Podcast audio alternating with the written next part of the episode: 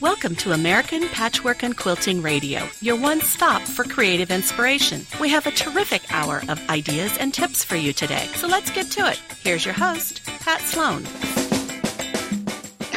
Welcome to American Patchwork and Quilting's talk show. I'm Pat Sloan, and you know, with my first guest, I think a lot of you have seen what might become her signature quilt. It had bees on it. It's called Buzz. And Sheri Cifaldi Morrill's work from Whole Circle Studio is pretty distinct. And um, I'm just really excited to find out a little bit about what she's doing, how her projects are. So, Sheri, thanks for being here. Thank you so much for having me, Pat. You know, you have a design background, which um, is pretty envious for a lot of us, Sheri. It's like, oh, I wish I had that. Um, but you didn't start out as a quilt maker. You told me you had like one lonely book that sat there on your shelf. I did. I did. I um I'm trained as a graphic designer and have been working in the field um for over 20 years in different various forms um and ways and I've always been a maker and loved making things with my hands. Um and I did. I had I collected quilt books um long before I ever became a quilter and they sat on the shelf and I used them for other um sources of inspiration in my two-dimensional work. Yeah. I think that's funny. They just they were they were for other things. We just look at them. exactly. So, when did you decide to pick one up and maybe give it a try? What made that happen for you? Um, so about four years ago, um, I was just going through some challenges, um, and I was looking for something just for as a distraction. Um, in my spare time. And I knew a few quilters, including one that I worked with. And one day he brought in this quilt that he was working on. He grew up with quilting in his family. And just something in me, I don't know what it was, something in me clicked that day. And I said, you know what? This is the time for me to try this out. So I went to uh, my big box fabric store and I brought one of those books that I had collected on my shelf and I just started picking out fabric and I had no idea what I was doing at the time but I made I made my first quilt and that's sort of how it how it all started. So when you made that first one, Sheri, did all of a sudden you go, "Hmm, this is kind of fun. I'm going to do another," or did it? Was there a break? No, I was completely addicted. It was nothing but. And um, my studio now is in my home. It's a spare bedroom. I actually took over two of the, the spare bedrooms in our house. Um, one of them was my husband's um, office computer room, and he um, very nicely cleared it all out, and it has become my full time studio. Oh my, lucky. That's very lucky. A understanding family. They're like, sure, take my office. Um, so tell me a little bit about why you started to design unique patterns, and and I'm sure it's because you design a lot of things. So why not, huh? Yeah, it seemed like a natural transgression, um, or you know, just a, a nice transition to it. Um, I, like I said, those, those, the first one or two quilts I made were out of a book, but as I started getting into it and really looking into the design and diving into the production, there was a lot of overlap of what I was already doing professionally, and I'm like, hey, I can take my designs and turn them into quilts, and then it was, it's been all, you know, it, it's been nothing but since. So was Buzz um, with the bees? Was that your first um, sort of quilt to put out in the universe? Um, actually, I had one prior to that. Um, I, through the Modern Quilt Guild, I and the, uh, Michael Miller's Fabrics, um, I had submitted a quilt the previous year, and it actually was one of the top three winners out of 750 entries. So that sort of is what started it all. And then mm-hmm. um, a few months later, I created Buzz um, as another competition uh, for the Quilt Alliance as part of their annual um, their annual fundraiser, and that would I'd say was what really got the most attention. And I know it's been all over Pinterest and online, and a mm-hmm. lot of mm-hmm. people recognize it. Yeah, it is really cool. And those bees are large, aren't they? They are. The first ones are small. The first mini quilt was only 16 inches by 16 inches. That was part of the mm-hmm. challenge, the restrictions in the challenge. And then when um, I released the pattern, because I actually received a lot of emails asking mm-hmm. people do you have the pattern? Can I buy it? And that's really what started um, self publishing for Whole Circle Studio was the demand, and so I made it. I doubled it in size, and it's 32 inches by 32 inches. The 16 inch by 16 inch was really tiny pieces to work with. Yeah, I can imagine. I was I was looking on your Instagram where you taught a class, and so people were holding up a bee, and so you really got a chance to see, you know, it's uh, how big they were. So when you uh, you're you you know you are just sort of starting out in a way so you don't have a, a massive collection yet of designs but everything looks so cohesive. What do you do um, to approach a new design? What is sort of your process um, I do. I really think, and this is for all design, um, that design is often better when there's a concept behind it. Um, mm-hmm. and I really try to lean towards things, um, things that I'm inspired in my everyday life. Um, there's a, a saying that one of my graphic design professors, which at the time it made sense, but not as much sense as it does now. It really clicks.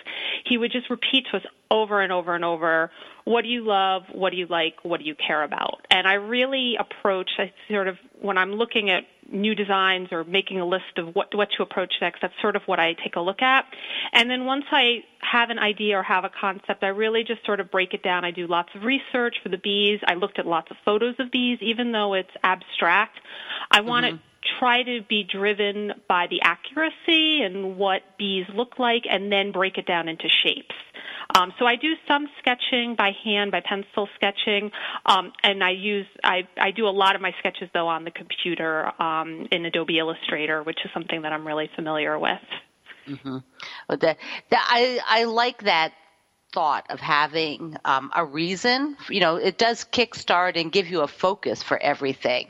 Um, even if it's a color, don't you think? Absolutely. Sometimes I think when the possibilities are so great, it could be paralyzing. So giving yourself yeah. constraints really helps. And often at times I find if I'm stuck, if I'm having sort of a, a designer's block or I'm just stuck with a particular part of a project, kind of just backing up and maybe giving myself constraints. And it sounds weird, it sounds counterintuitive, but it does help at times, or most of the time.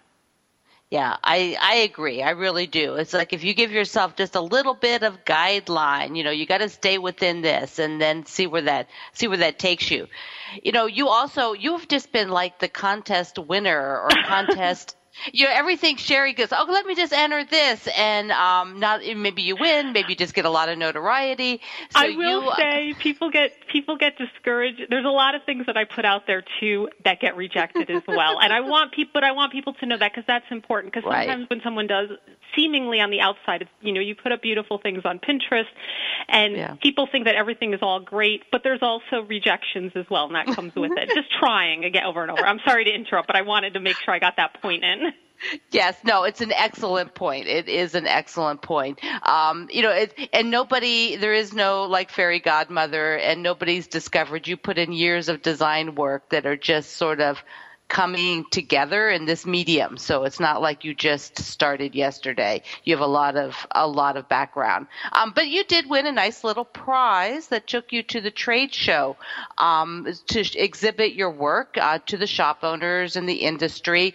Um, did you just tell me just briefly? Did you enjoy the whole process? Was it fun? It was absolutely incredible. It was amazing. Um, so I had won the Craftsy um, annual Quilt Designer Fellowship last year, um, and it was the first annual. We're going to have it again this year. Um, and the main part of the prize was I they rented me essentially a space, a booth at International Quilt Market, so I can promote my mm-hmm. brand, and it was absolutely amazing. Yeah, you had a very nice space too. You had a corner, and um, you you're on your website on your blog. Uh, you have a really nice series of posts. If people are interested in how you thought through how you would display your work, I just I found that interesting. Thank you. Yeah, I have one more blog post. Sort of the final, the biggest one is um, I the the last couple of weeks I've been posting sort of the process, sort of month mm-hmm. by month from when I found out, which was a very short period. I had three months to prepare for that, which was really short, um, short time. Um, and I have one more post coming out next week, which is sort of the grand finale of um, the last few days of actually being there in Houston and setting up the booth and what went on um, that weekend. So let's switch gears a little bit. Um, I just have a fun question. So what what kind of um, how is your workspace? Do you like work messy? Are you really tidy? I like to be tidy, but oftentimes it isn't. I try to, after I finish up a project, be do a big cleanup. Right now, it's looking a little hairy, scary in here, and it's about time. So well, I'm a I'm a I'm a neatnik, and and I I don't like you know I can't think if it gets too messy. You know, I got to put it all away. Mm-hmm, exactly. Um, and if I'm stuck, that's the other thing I'll do is just kind of stop and just clean up or reorganize. Yeah, yeah, that's another good point. So, Sheri, you're going to be doing some traveling to teach. Um, I know we're in January right now, and QuiltCon is coming up in February. You're going to be there, right? I will. Um, I have been volunteering at QuiltCon. This will be my third QuiltCon, so I'm going to be volunteering. I'm going to be taking some workshops. Um, I have three quilts in the show, and I also um, have been working on a super secret project um, with another uh, organization in the quilting community, and we have a big announcement and unveiling to do at QuiltCon that will be oh. made um, that weekend. Yeah, I'm very excited about it. Yeah, and so at your at your website, which is wholecirclestudio.com, people can. Um, you have a newsletter. I do. If you um, go to the website, there's a subscribe to the newsletter, and there's also a pop up if anyone is interested. Yeah, so if you want to find out about Sheri's project, she'll tell you in her in her newsletter. And then, um, do you have a place they can contact you then for um, teaching?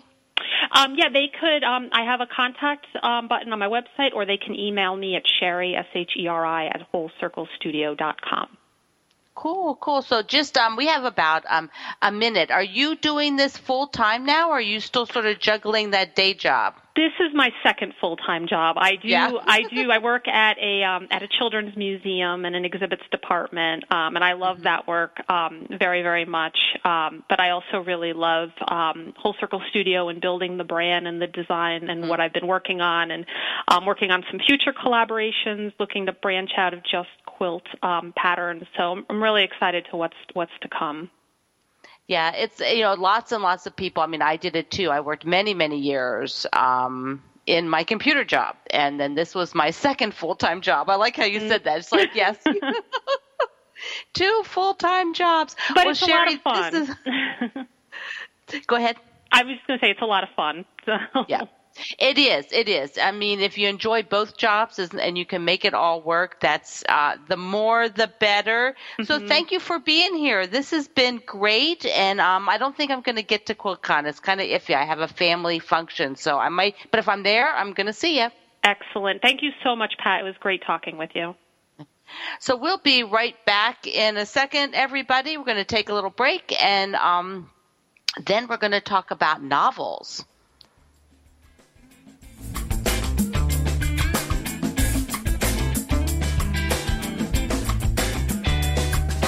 Choose from more than 100 of your favorite patterns from American Patchwork and Quilting, Quilts and More, and Quilt Sampler, all available online. Buy downloadable patterns today at apqshop.com. Hi, I'm Linda Augsburg, Executive Editor of American Patchwork and Quilting, and I'd like to invite you to join me in making pillowcases and creating smiles.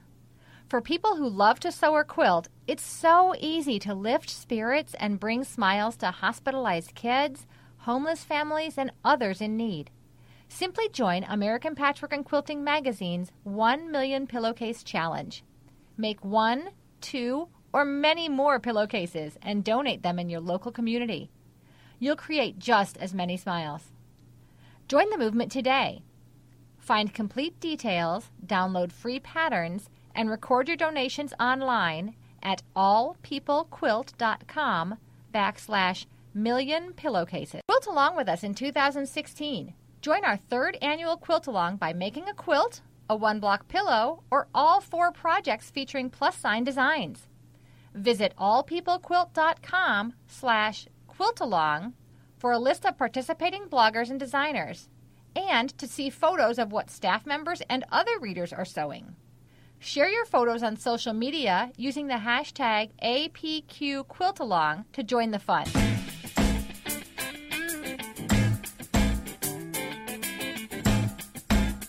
Follow American Patchwork and Quilting on Pinterest to find ideas for bags, baby projects, pillowcases, storage and organization, and more. Visit pinterest.com backslash APQ magazine to join the fun. Welcome back to American Patchwork and Quilting's talk show. I'm your host, Pat Sloan. And quilters, uh, most of us do other things too. We don't just quilt You might uh, knit, you might crochet, you might bake, you might garden, and a lot of you read. And if you put a quilter in that story, I bet that your reading uh, of that book just puts it right at the top of the list. So I am excited because Frances Dowell has written, she's an author of many, many books, and she has written one that she put a quilter in, and she is a quilter herself. So hi, Frances. Hi, Pat. How are you? I am good. I am good. Good. Um, Good. you know, Frances, you write at um, offkilterquilt.com, and you know, so you are a quilter. What have you always been one? I mean, like since birth, or when did you? I came out just quilting. No, and in fact, this year is my 10th anniversary of being a quilter. So I'm very excited.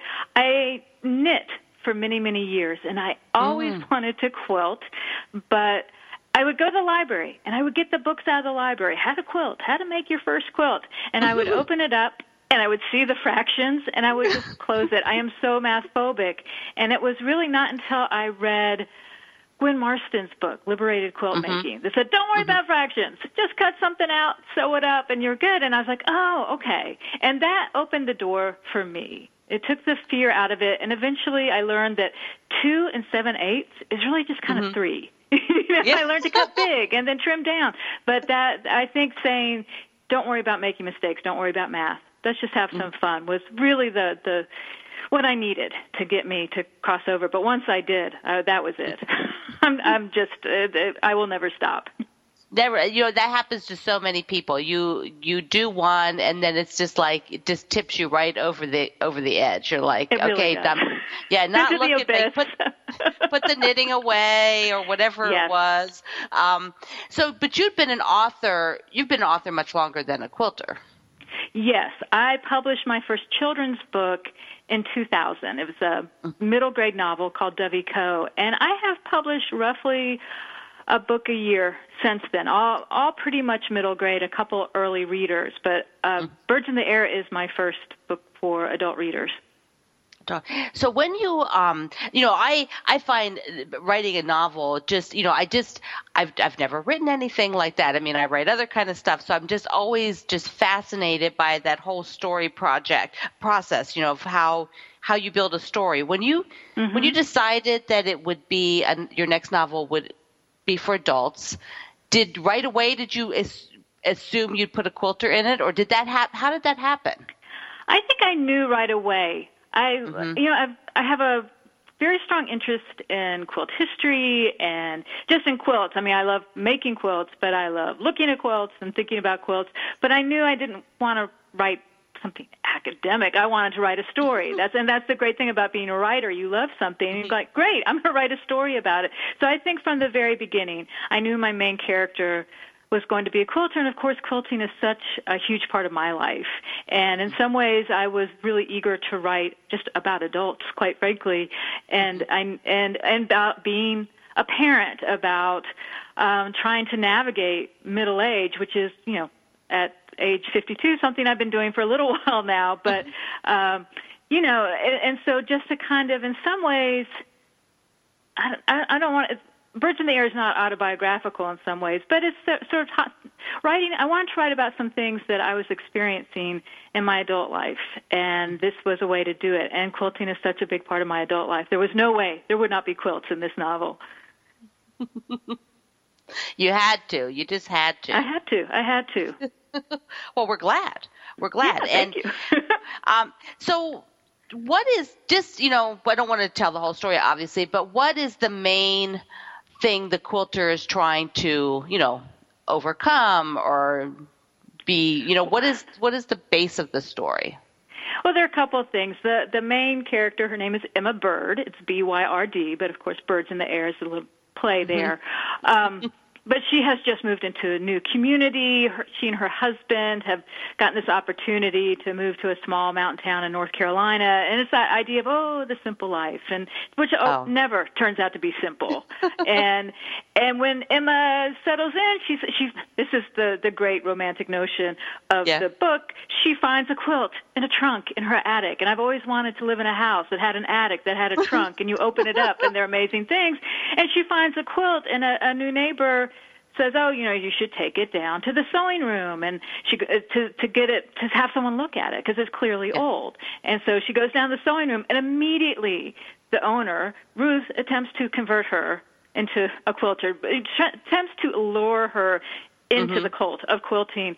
And Emma's like, "I'm not crafty. I can't do this." But she kind of does. You know, she's mm-hmm. she's kind of, she she brings home the fabric, she borrows a sewing machine, and once she gets started, that's it. And as you're saying, I think for so many people, and it's true for me, it's there's something about the process that is so satisfying that you just want to keep making quilts. And of course, quilts are beautiful. So, so anyway, so the story is some of you know of Emma's learning to be a quilter, becoming part of that community, but it's also a story about being a newcomer, about being a middle-aged woman, and trying to find space for yourself to be creative, and you know and and to find out who you really are and that's an interesting thing to me when i talk to my friends um when you get to be this age and your children are older all of a sudden you're looking around and like going who am i what happened the last 20 years and what do i want to do now and i think that's partly mm-hmm. what's happening to emma in the story and it's a place where a lot of um, quilt makers are. There's a large group of people who mm-hmm. are really experiencing some or all of those different things. Um, neat, neat. So, have you made a birds in the air quilt? I have made many, many birds in the air quilts. This is very. I'm a very project oriented person, and I just can't seem to stop once I start. So I had the idea that the the quilt that Emma finds in her attic is a Civil War era birds in the air quilt, and I thought, oh, I oh. should make this quilt. And, you know, mm-hmm. if I go talk about the book, I can bring that quilt. And then, so I started, and I thought I would hand piece it and hand quilt it. And I thought, mm. but I also should make, what if I made a modern Birds in the Air? That would be kind of cute and fun.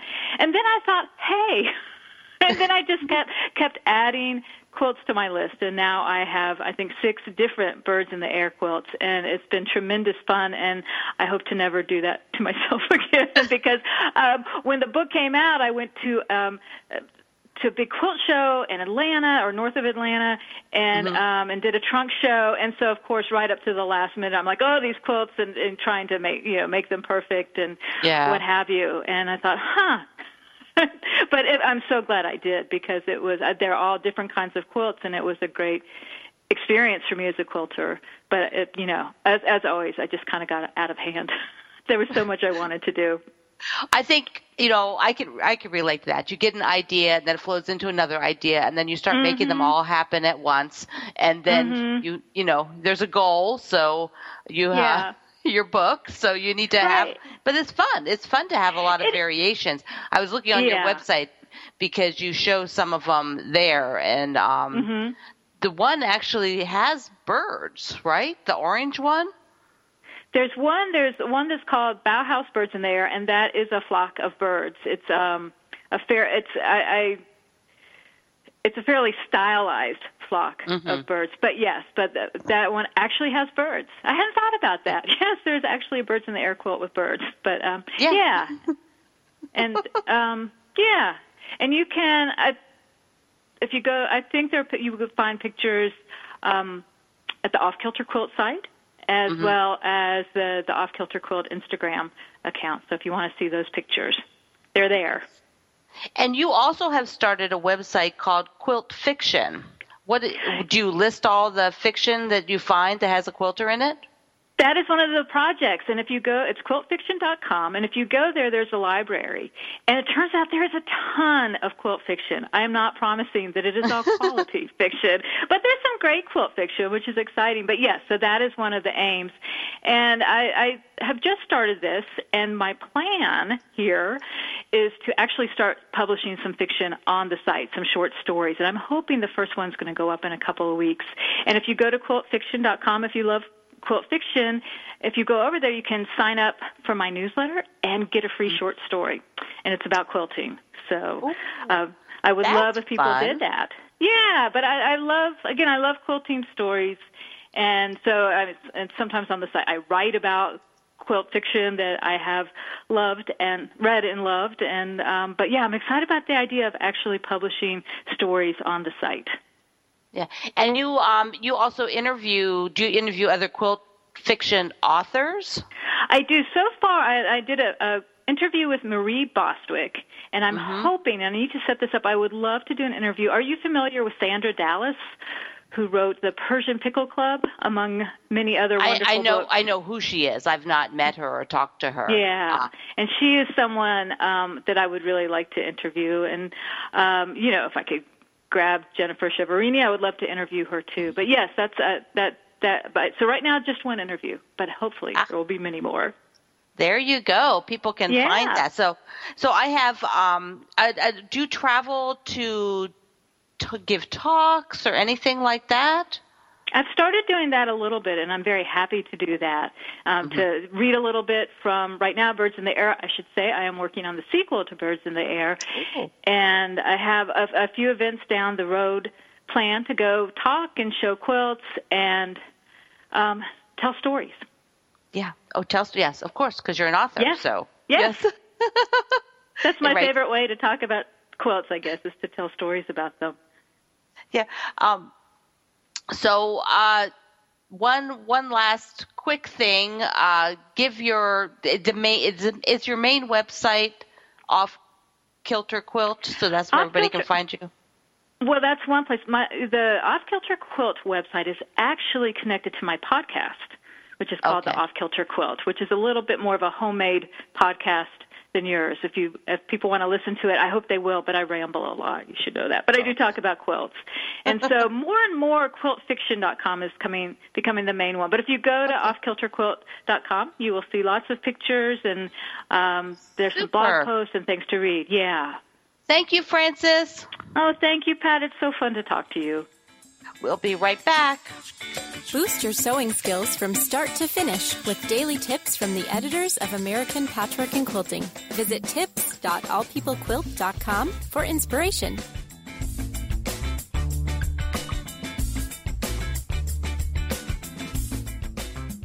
Hi, I'm Linda Augsburg. Join me for a fun video series called Show Me How, brought to you by Baby Lock. Each month, I'll show you how to complete a simple project from start to finish. Learn new techniques, see tips, and sew a great project with me. Visit allpeoplequilt.com backslash videos to watch. Get two full years of American Patchwork and Quilting delivered right to your door for the price of one. That's a full year free.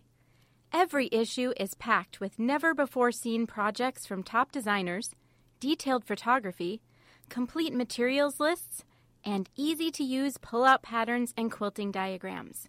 Subscribe today at allpeoplequilt.com.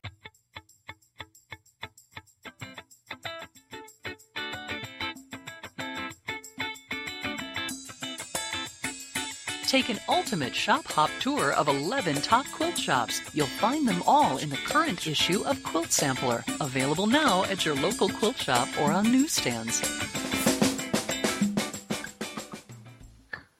Welcome back to American Patchwork and Quilting's talk show. I'm Pat Sloan, and we're going to talk a little um, machine quilting, you know, because that's something that uh, all of us eventually have done. And so I have um, Vicki Rubel of Orchard Owl Quilts here, and we are going to talk about long arming and just you know the type of work she does. She's quite uh, quite extraordinary quilter. Vicki, thank you for being here. Thank you so much for having me. I, you know, I was reading, um, and we were, you know, reading your your website, and then we were talking, uh, and you have probably one of the more fun ways you've gotten into a business. Um, you just were you were gifted with a, a long arm. How how what is that about? Well, I had just recently moved to Texas. My family was active duty Air Force, and my dad called me one day and he said, "Hey, guess what? I found a used Gammill at 35th Sew and Vac." And I said, "Good for you, Dad," because that was that was in Phoenix, Arizona, and I was in Texas, and I said, um, "That's really far, and I can't afford that." But thanks for Yeah. letting me know. And Yeah. then he said, "Oh, it's okay. I bought it for you." Oh. And I just started crying because that was Oh. like all it took. Aw. Best dad ever, right? Oh, yes. And then a couple months later, he drove it to Texas, and him and my husband set it up, and that was the beginning of the end, I guess. Now, had you been long arming prior, or had you shown this great interest that you wanted to do this? no, I had no clue how to use a long arm. I really had only played with maybe two at a show. I'm not Mhm. really sure what my dad was thinking. Like, I think he went a little bit insane when he bought that uh, because I had no idea what I was doing. So that just proved that anybody can do it because I had zero experience. So, did when it when it finally arrived and got all set up, did you start using it right away? I mean, they're so massive and they're so there's a lot to learn. Right. No, I walked past it for probably four to six months. and I was like, okay, I don't know what I'm going to do with this. And every time I would talk to my dad, he would say, so how many quilts have you done? And I'm like, oh, I'm just still practicing. Yeah. So it took me a long time to really finally decide, okay, I've got to figure this out because he bought it for me, so I really don't have a choice. Mhm. And I just started practicing and practicing, and I watched all the videos I could find. And I don't know, I just finally let myself play with it and started to really have some fun and found found that I loved it. So you know, I'm you're you have a very beautiful quilting style, Vicki. It's um, you look at things and you put an artistry level, like a whole nother level, uh, on the quilt. It's they're just gorgeous. Did you? Were you like a doodler prior? You know, was this something that you, you know, had some knowledge of? No, that's also very funny because I cannot draw to save my life. so when I get customers that say, "Well, can you do this or can you do that?" and I try to draw it out, and I always tell them, "Don't be scared. I can't draw, but I can quilt." So Yeah. I'm not really sure what that's about, but luckily for me, I can translate things to the fabric that I can't in any other way. Oh, that is so funny. Don't be scared. That's like Yeah. Oh, now what um what style of quilts are like your favorite? Like if somebody brings in, I mean, you don't have to give a name, a style, just you know, like a style that that you just think, "Oh my gosh, I can't wait to get to that one." Well, I really love quilts that have uh, a lot of solids in them. I just really love the fact that the quilting really shines on solids, and I know a lot of people prefer the prints, but Mhm. it's kind of it's harder to quilt those because you know a lot of times the quilting gets lost, and Mhm. so I I kind of like the modern aesthetic. I'm not just modern only, but you know Mhm. just anything that has a little bit of space for me to have some fun with it. Right. And I I think that that is one of the things that people don't realize because of their patchworkers, so they like the pattern on the fabric. But Right. you can't see a lot of the quilting on patterned fabric. So you need something tonal or solid so that if you want to have the design speak. Now, can you I thought we could do something fun, Vicki. Maybe um, you could talk through with me a couple of pointers for people on how to look at their quilt um, to think about what they might might quilt because that's is that that's like the number one question. What do I quilt? Right. That is the number one question that I get all the time when I teach. That's the first thing they ask me. And unfortunately, I wish there was a magical equation that I could tell people. But for me, I try to look for secondary designs. I try to look for maybe something that's in the piecing that I could bring out in the quilting. Um, my favorite tool is a piece of plexiglass, and I lay it on top of the quilt with a dry erase marker and I can audition different designs. I use that a lot. Not necessarily Ooh. on every quilt anymore, mm-hmm. but some where maybe I can't quite decide what I want to do because it's easier to draw it on the plexiglass and be able to erase it than quilt something and have to rip the stitches out. Mm. Now, where can like the average person get a piece of big plexiglass? You know, I don't even know where you get that. You can find that at Lowe's or Home Depot. Oh, okay. Um, my other big tip would be to put something around the edges of it. I have mm. purple glitter duct tape around the edge of mine because it's very easy to draw off of it, and we don't want to do that. So oh. I would just use something to mark the edge of it so that you know where your space ends. Oh my gosh, that is a great tip. Can you imagine with the dry erase marker right onto your quilt? Oh my goodness. ah! Very good tip. Okay, so I, the other thing I wanted to ask you is maybe if you could give us, um, you know, maybe two or three pointers on sending a piece because you do work you quilt other people's quilts, you design and quilt your own quilt, you enter competition. But if somebody's sending a quilt to be done by somebody else, what are the the things that they don't think about? So the first thing is make sure you communicate with your long arm quilter because we all have different preferences. Um, the backing needs to be larger than the top, and I usually request four inches on all four sides, but again, that's a personal preference. Mm-hmm. Um, find out if your long armer provides batting or if you would need to provide that. Find out if they provide thread or if you need to find if you need to provide that. Um, one big thing I would say is make sure you actually talk to the long armer and communicate what you would like on your quilt because sometimes every quilt maybe isn't the best fit for me and I've had to turn people away and it's not because I didn't want to do their quilt it's just because I didn't feel like I could do it justice. So mm-hmm. I think that's really important for long armers too to to not take jobs that maybe don't make us happy or we think I don't know if I can pull this off.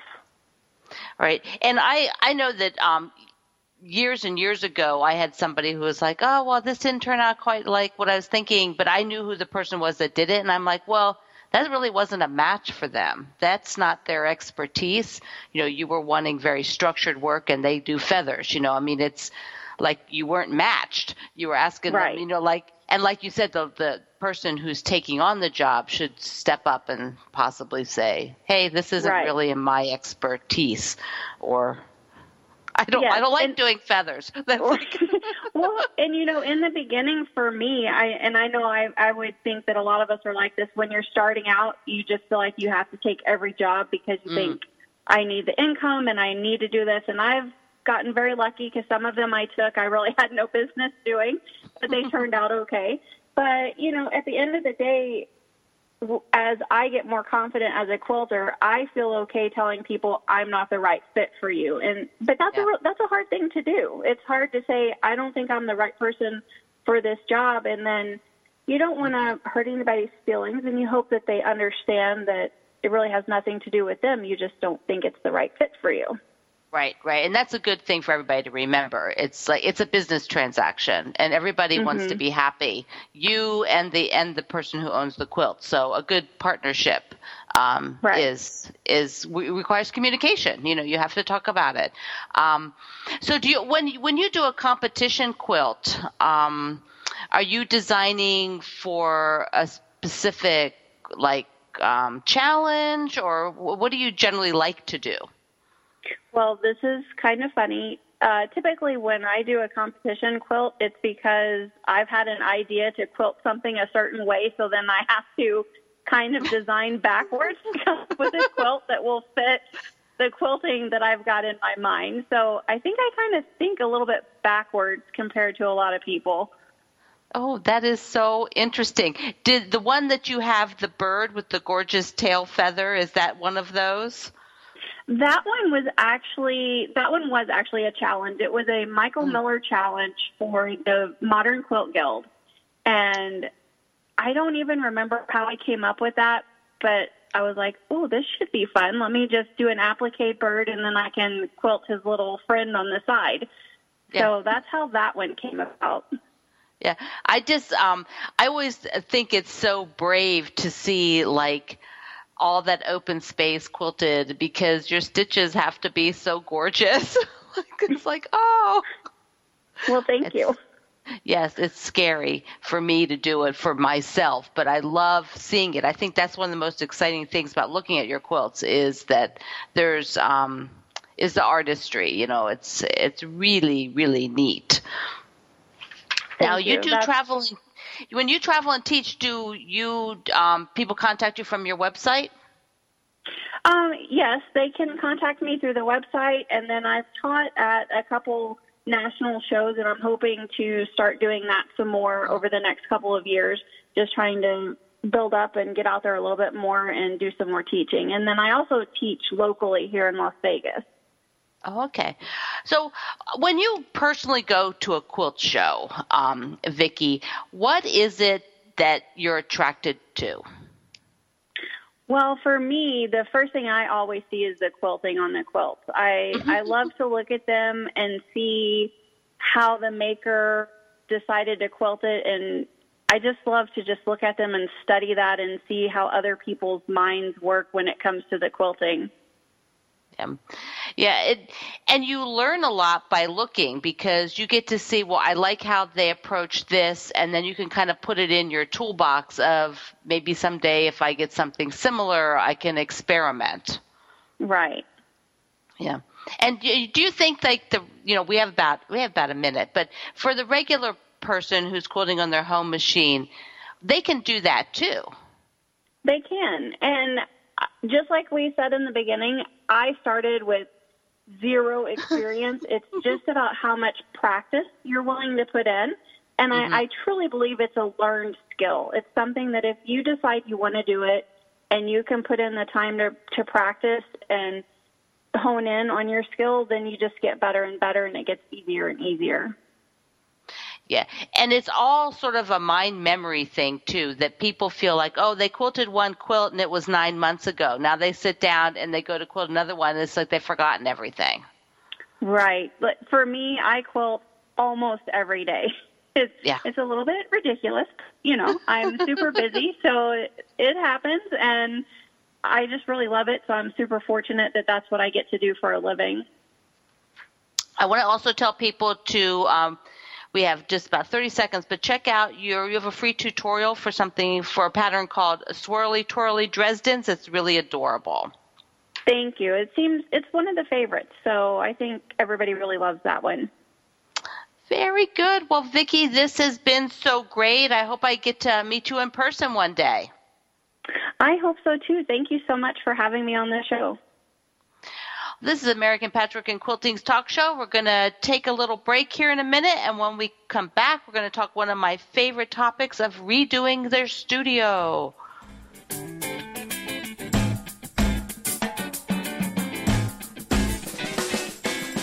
Looking for fresh, simple, and fun projects and ideas? Check out the current issue of Quilts and More magazine at your local quilt shop or on newsstands. Join American Patchwork and Quilting on Facebook for daily quilting inspiration, tips, giveaways, and more. Find us at facebook.com backslash APQ Magazine. See our editors share their tips, ideas, and techniques by visiting allpeoplequilt.com and clicking on videos.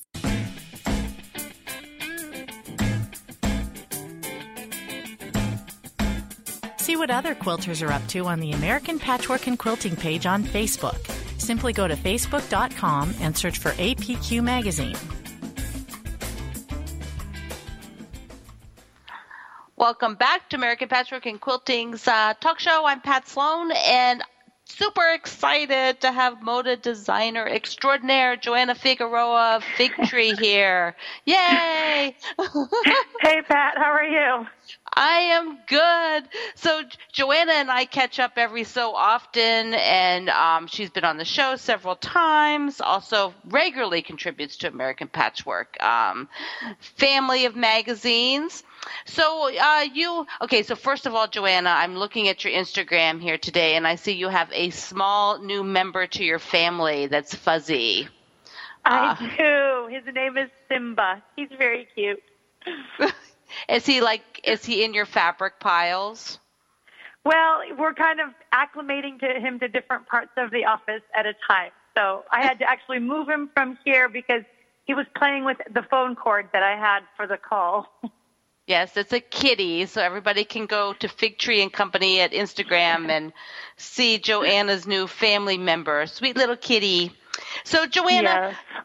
you told me that you were just working on redoing your studio. So I'm like so excited. And I thought, okay, you got to come on. We got to talk about redoing because I have studio envy seeing all your. Are you done? Did you finish it already? Um, I'm kind of halfway through. The big things I did, I I changed up all of my bookcases and all my bookshelves. My fabric for me is all in open bookshelves because for me, if I put it away into tubs, which I know a lot of people love to do, if I put it away, I'll never use it. I'll never even remember that I have it. Yeah. So for me, it's all open, and so we basically we gutted, we got rid of all the old bookshelves and put in new ones that we got at IKEA, and my husband built them, and so we're kind of in the midst of we've done that part, and we're kind of playing with some of the other, you know, kind of make putting it all back together again. You had said something about you're going to be redoing yours. I am. I am. I have koala furniture on sale. Ooh, scary. It's oh, like nice. you got to take everything out. It's like my cutting table I've had since like day one is going away, and you know, oh, that's so scary. But um, but I'm excited. is- but yeah. yeah. So, you know, you've redone your studio a few times. Um, when you think through this, do you do a layout? Do you think about how, I mean, because our, we work in our area so much, Joanna, you get in a mode that it gets sort of cluttered up.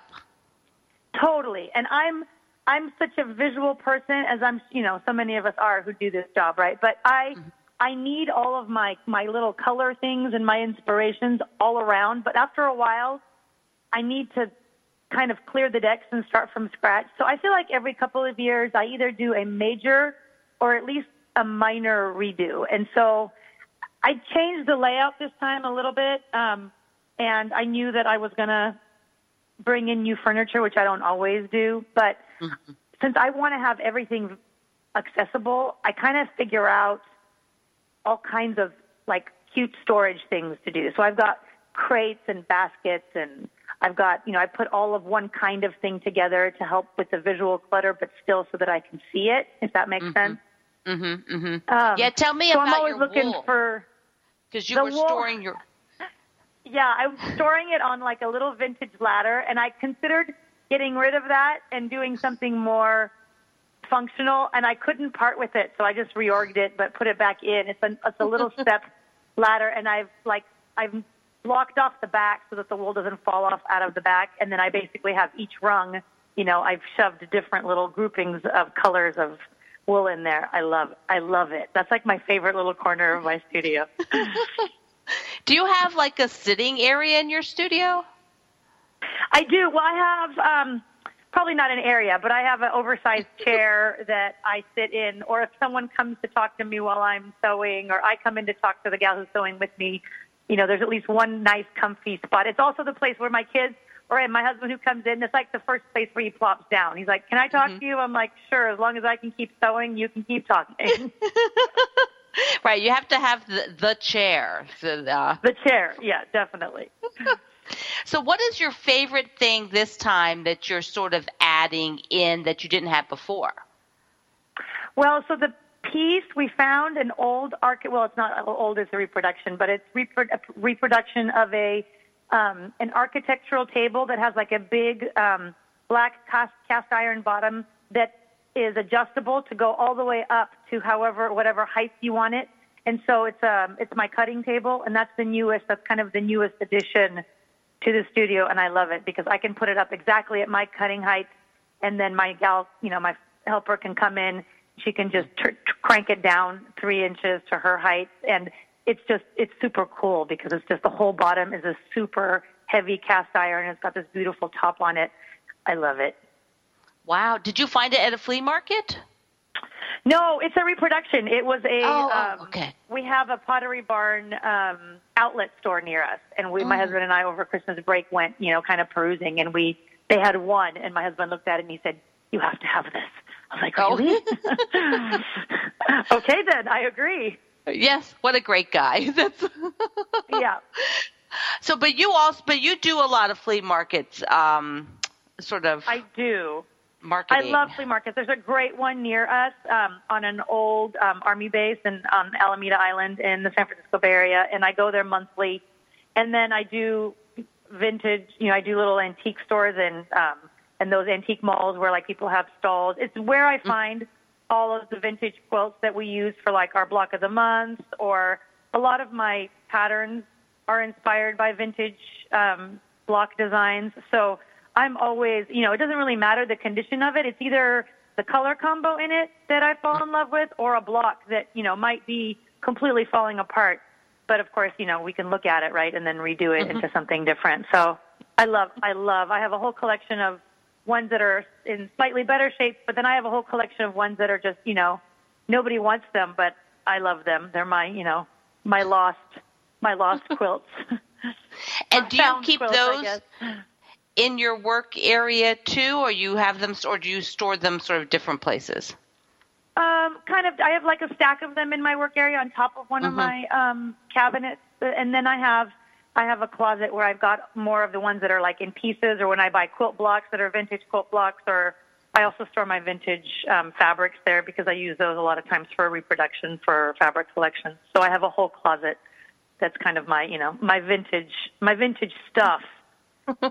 I know. I need to come to your house. I need to see all this. You do. It- you do. I- I do. We're we're on opposite ends of the coast, different coasts, but someday. I'll get back yes, over you there. travel more than I do. So the next time that you're anywhere remotely in this side of the, you know, of the sphere, I know it would be so fun.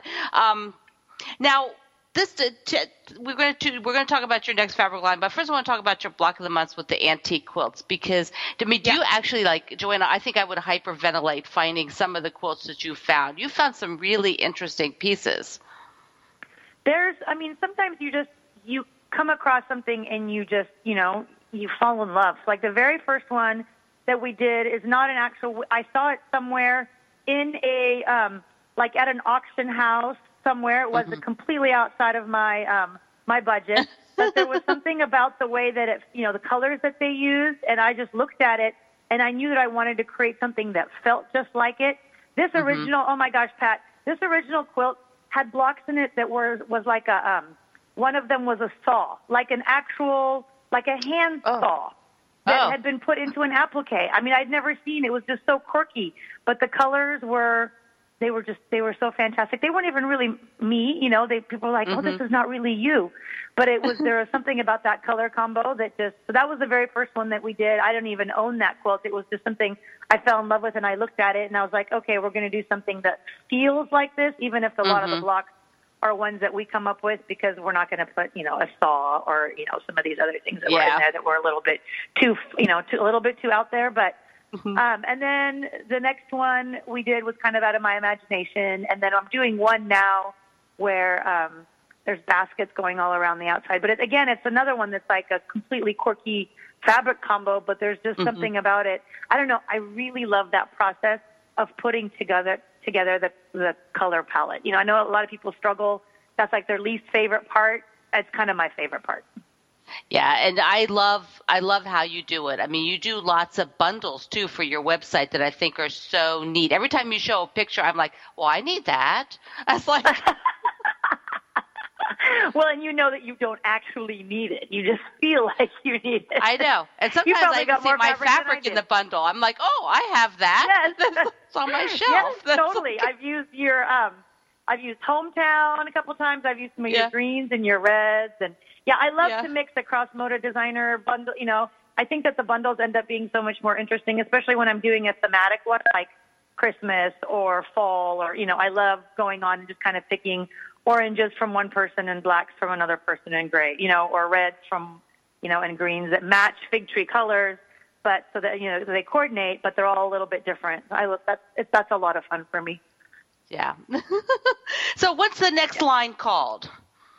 So the next line comes in March, and it's called Coney Island, and um, it's kind of a mix of um, one of our more popular lines in the past was called California Girls and another one called Avalon. And um, we've kind of mixed in some of those colors and added in some new ones. And it's very much inspired by um, my vision of, you know, what Coney Island. Now, complete, you know, uh, confessions. I've never been to Coney Island. I'm on the other side of the coast, right? But in my won't head, tell anybody. Coney, yeah, exactly. Now we won't tell anybody, right? Right. Um, right. In my head, it's like this iconic summer feeling, you know, boardwalk and the, mm-hmm. you know, just so it's what my in my head Coney Island feels like, even though I have now told everybody that I've never actually been there. yeah. Well, you've seen pictures. We've all seen pictures. I've seen pictures. Yes, absolutely. Right. And one day, yeah. one day, I'll make it there. One day. Yeah.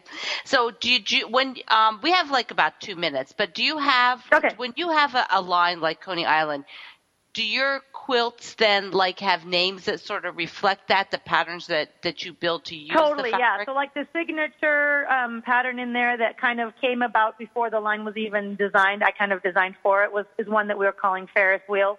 Mm-hmm. and it's very much you know like inspired by the line. And we've got another one um, that we've redone a really old classic fig tree pattern called coney island. So we we revisited that pattern and we did it. And we've got a couple other ones um, so yeah, we definitely I try and match the names to the inspirations in the fabric line whenever I can.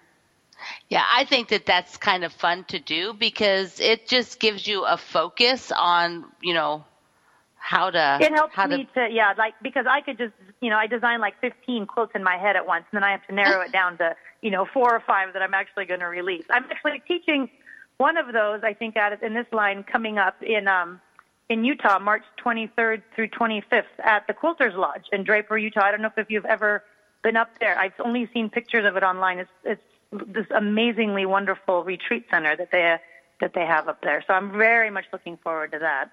I haven't been to that one, but it just uh I was at a, another place when we were at market last time. I went out to oh, okay. my sister's quilt shop and Oh that yes, was fun. they're my girlfriend's quilt shop. My girlfriend's quilt shop. Yes. Yes, yeah. they have an amazing shop too. Yeah, and this one's Simples and Threads. They have a quilter's lodge attached, I think, to the store, and it's just like this old-looking lodge, this you know classic-looking lodge, all made out of log cabins, and they do quilt retreats Neat. there. So yeah, I'm going to teach Neat. there pretty soon. Yeah, very excited. Well, everybody should check that out because Joanna doesn't teach that often during the year. So I it's don't. a great. Yeah, that's true. It's because she's very busy redoing her studio, so she can't. Yeah. well, yeah, we've Oh. got three kids. One of them is finally in college, so it's a little bit calmer around here. We've got two, but yeah, you're right. I still don't teach that often. So, So, well, Joanna, this has been so much fun to catch up. Thank you. yes, good to talk to you, Pat. Everybody visit Joanna out at um, figtree.com uh, so you can see what all the things are that she's working on. And I'm Pat Sloan, and it's called figtreequilts.com. Just get that totally right. And you can visit me at patsloan.com. You know, join in on my Facebook group, Quilt Along with Pat Sloan. And then when you're over there, join the um, American Patchwork and Quilting's page. And next week, I have a whole new show.